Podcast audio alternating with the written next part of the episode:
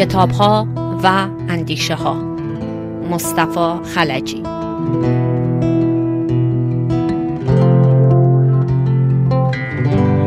به تازگی کتاب ماه مجروح مجموعی از آثار کمال رفعت صفایی شاعر و نویسنده به همت حسین دولت آبادی نویسنده ایرانی ساکن پاریس منتشر شده است. درباره این کتاب با آقای دولت آبادی گفتگو می‌کنیم. آقای دولت آبادی چه شد که لابلای کارهای خودتون تصمیم گرفتین که مجموعی از آثار یک شاعر رو جمع و منتشر بکنیم ارز کنم که من سه دلیل عمده داشتم برای این کار رو انجام بدم. به ترتیب ارز کنم خدمتان یک زندیات کمال رفت صفایی یکی از در واقع میشه گفت شاعر نظیر بود. شاعر نظیر اصل خودش بود نسل خودش بود. و من دوست داشتم این شعرهای پراکنده این به حال گوم گور نشه برای اینکه خودش از دنیا رفت در جوانی. دلیل دومش این بود که کانون نویسندگان ایران در 25 سال پیش که من دبیر کانون بودم بعد از اینکه به حال ما مراسم کفن و دفن و اینها رو انجام دادیم قرار شد که مجموع آثار این زندیات رو کانون چاپ بکنه جمع بکنه و چاپ بکنه. چون من اون موقع یکی از اعضای کانون نویسندگان ایران بودم و این تعهد کانون کرده بود از این لحاظ از بلاز اخلاقی خودم رو متحد می‌دونستم که این کار رو بکنم. دلیل سوم این که کمال یکی از دوستان نزدیک من بود و من در واقع به لحاظ دوستی و سپاس و قدردانی از این دوستی و ارجگذاری به این دوستی من این کار رو انجام دادم و کار ساده هم نبود. البته خب مقدار با تاخیر انجام شد ولی بالاخره انجام گرفت. اونطور که شما در مقدمه ذکر کردین کمال رفعت صفایی در بهار سال 1994 پس از یه دوره بیماری در میگذرد. در دوره حیات او آیا کتابی ازش منتشر شد یا خیر؟ اولین کتاب کمال چرخش داراتش در ایران چاپ شد و بعد به کمک آقای منصور اوجی و در واقع دوست شاعرش بود و بعد عضو کان نویسندگان در ایران شد. دومی کتابش به نام آواز تیز الماس در زمانی چاپ شد که هنوز عضو سازمان مجاهدین خلق ایران بود. بعد که از اون سازمان اومد بیرون و استعفا داد کتاب سومش که به نظر من در واقع شروع میشه که شعر شعر واقعی و شاعر میشه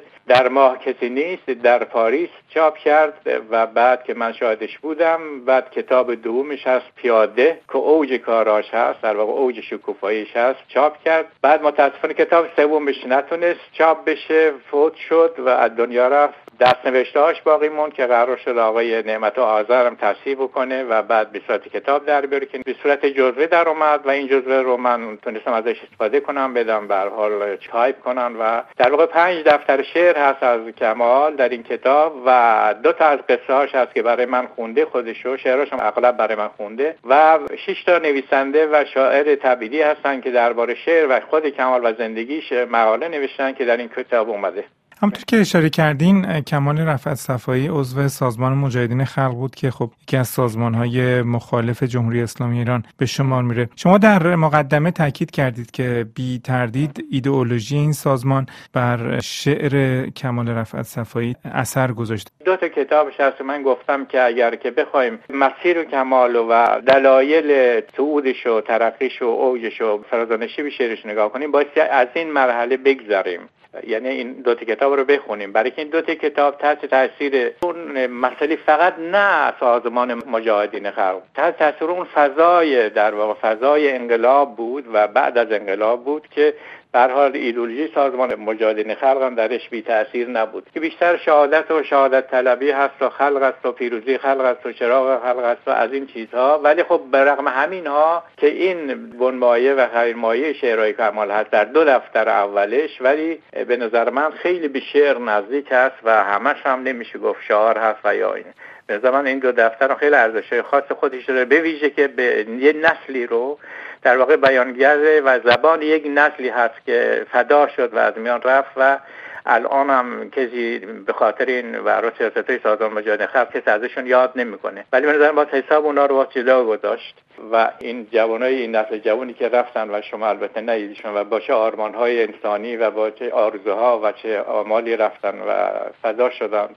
و خب کمال از اینا حرف می‌زنه از این جوان حرف می‌زنه اون زمان حرف می‌زنه. اون شعرش در واقع متأثر از اون زمان است. از اون از اون برهه تاریخی ما هست که برهه خونبار تاریخ ما هست متاسفانه. و بعد ولی به شعرهای بعدش که میاد به حال یه سازان مجاهدین خلق میاد بیرون لافش بریده میشه رها میشه از فقط نه ایدولوژی در واقع از اون نفوذ و سلطه سازمان هست که رها میشه و آزاد میشه و بعد شعرش یه شکل دیگری پیدا می‌کنه که شعر هست بیشتر به شعر نزدیک هست. گیرم یه شعر متحد است. تا آخر در واقع کمال شعرش اگر بخوایم بگیم شعر اجتماعی سیاسی و متحده. با تمام بارانهای دنیا چهرم را می شویم و دست بر تمام اشیا می سایم نه کابوس نیست. این جاده را می نویسم و سفر می کنم تا پرسنگی دیگر دیگر هیچ نخواهم داشت. مگر چشمهای شما و فوج گنجشکان بیابانی که در توقفی کوتاه مردگانشان را از زندگانشان کسر می کنند و می پرند برگی را بر چشم می گذارم برگی را به آب می سپارم به باغهای دزد زده میمانی قبول کنید اندوه میوهی که بر شاخه میماند از اندوه میوهی که در زیر چکمه له می شود هیچ کمتر نیست. برگی را بر چشم می‌گذارم برگی را به آب می سپارم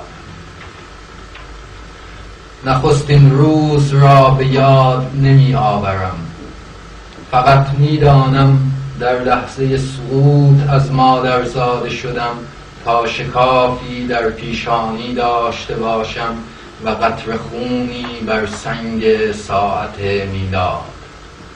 پس این تخت سنگ زادگاه من است. چون سایه هزار کبوتر در لحظه سکون بر خاک سر شهرم کجاست؟ نخستین بار در چهره جهانگردانی که به کاشی های آبی شیراز خیره می شدند دریافتم که جهان از زادگاه من پهناورتر است. برگی که تو را بر چشم می گذارم برگی که تو را به آب می سپارم. من آخرین بار که در فاصله میان دو بوسه بر سوی مادرم درنگ کردم هیچ نمی‌دانستم. روزی به این در خواهم رسید که مکس میان دو کوه است و هیچ نمی‌دانستم که بوسه بدرود در تمام جهان سرد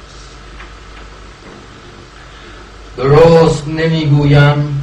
اگر تنها زمین بود و هیچ کشوری نبود من اکنون ناگزیر نبودم تا صدای گریه درخت های کودکی را از پشت مرزها بشنوم. مادرم می‌گفت پروانه می پرد و بر گلبرگ سایه دریغ در جایی ماند و من گفته بودم افسوس که سایه افسوس به هیچ پروانه شبیه نیست. برگی را بر چشم می‌گذارم برگی را به آب می سپارم این جهان را چرا چنین ساختم؟ این تنپوش با کدام ابریشم بافته شد؟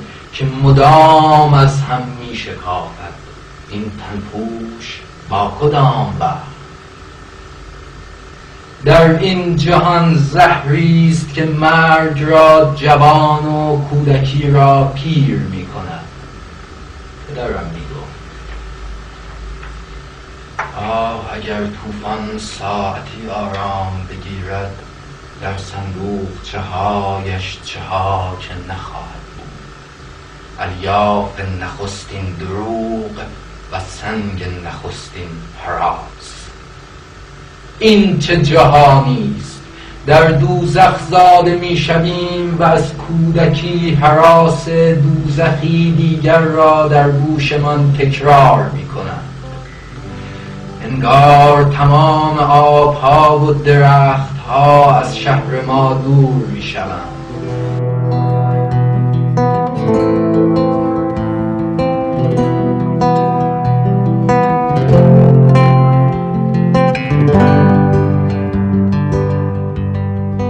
صرف نظر از مسائل سیاسی و مضمون اصلی که شما اشاره کردین که برای خلق میسرود از نظر ادبی و فرم ادبی اشعار رفعت صفایی تحت تاثیر چه جریانی بود؟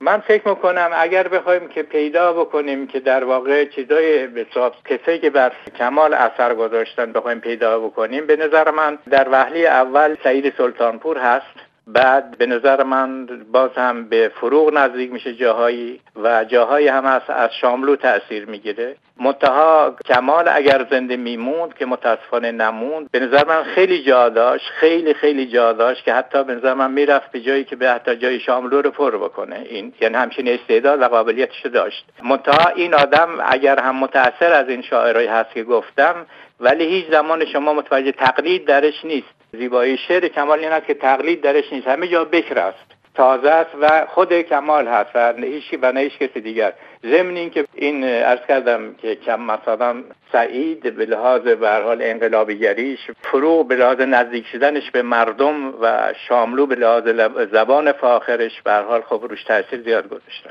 چاپ این اشعار در خارج از کشور آیا با استقبال مخاطبین در دوره خودش مواجه می شد یا خیر؟ نویسنده به شاعر تبعیدی اسمش روش دیگه. می‌دونی یعنی که آفتاب آمد دلیل آفتاب. نه در اون زمان برای اینکه زمانی که کتاب چاپ میشه اون زمانی که به حال در سازمان بود که من در جریان نبودم. اون کتاب ولی که در ایران چاپ شد طبعا خب رسید به دست خوانندگان را یه دوران هم که دوره تو سازمان بود که به حال اونا توی عراق بودن و تو اردوگاه و این حرفا بودن و نه بعدا هم این کتاب رو دو تا کتابش که خودش چاپ کرد دو تا دفتر شعرش خودش چاپ کرد با هزینه خودش چاپ کرد و در تعداد شمارگان اندک. دلیل اینه که من این کتاب جمع آوری کردم برای اینکه به حال این کتابا چون در شمارگان اندک چاپ شده و اینجا در هر چهار گوشه دنیا چاپ شده بود بشه در یه مجموعی باشه یه مأخذی باشه که این, این از, از بین نره رده پاش و بماند.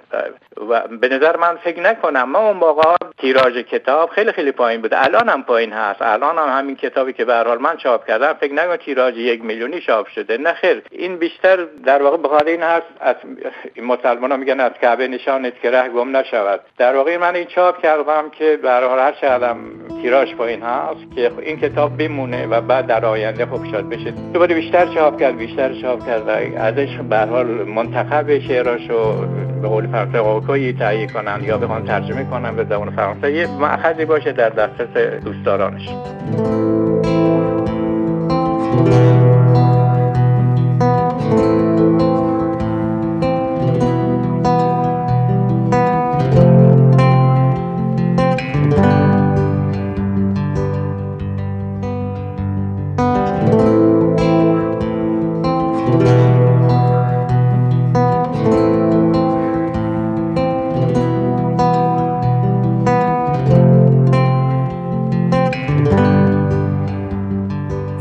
بین المللی فرانسه.